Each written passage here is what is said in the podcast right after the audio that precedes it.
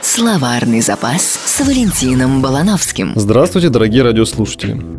Сегодня я расскажу вам о дихотомии, или о том, как Платон понял, что такое человек – Дихотомия – это логический метод деления понятий, при котором некое множество делится строго на два взаимоисключающих класса.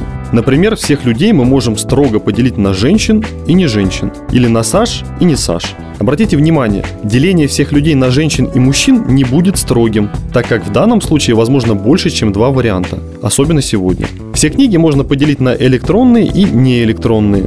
Неэлектронные на те, что в мягком переплете, и на те, что не в мягком переплете. А все мясо можно разделить на говядину и не говядину, а не говядину на курятину и не курятину. Кстати, о курятине я скажу чуть позже. Большим поклонником дихотомии был Платон.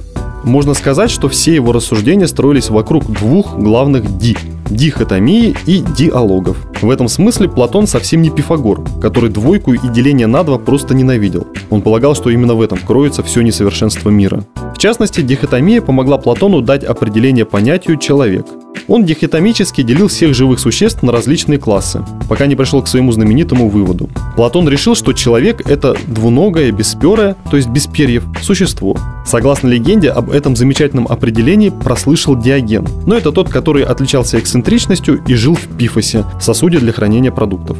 Сначала Диоген долго смеялся, потом решил навестить коллегу. С собой он взял подарок – когда Диоген пришел к Платону, то кинул к его ногам ощипанного петуха со словами «Вот он, твой человек».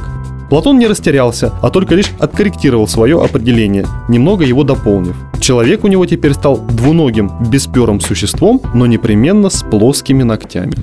Словарный запас с Валентином Балановским.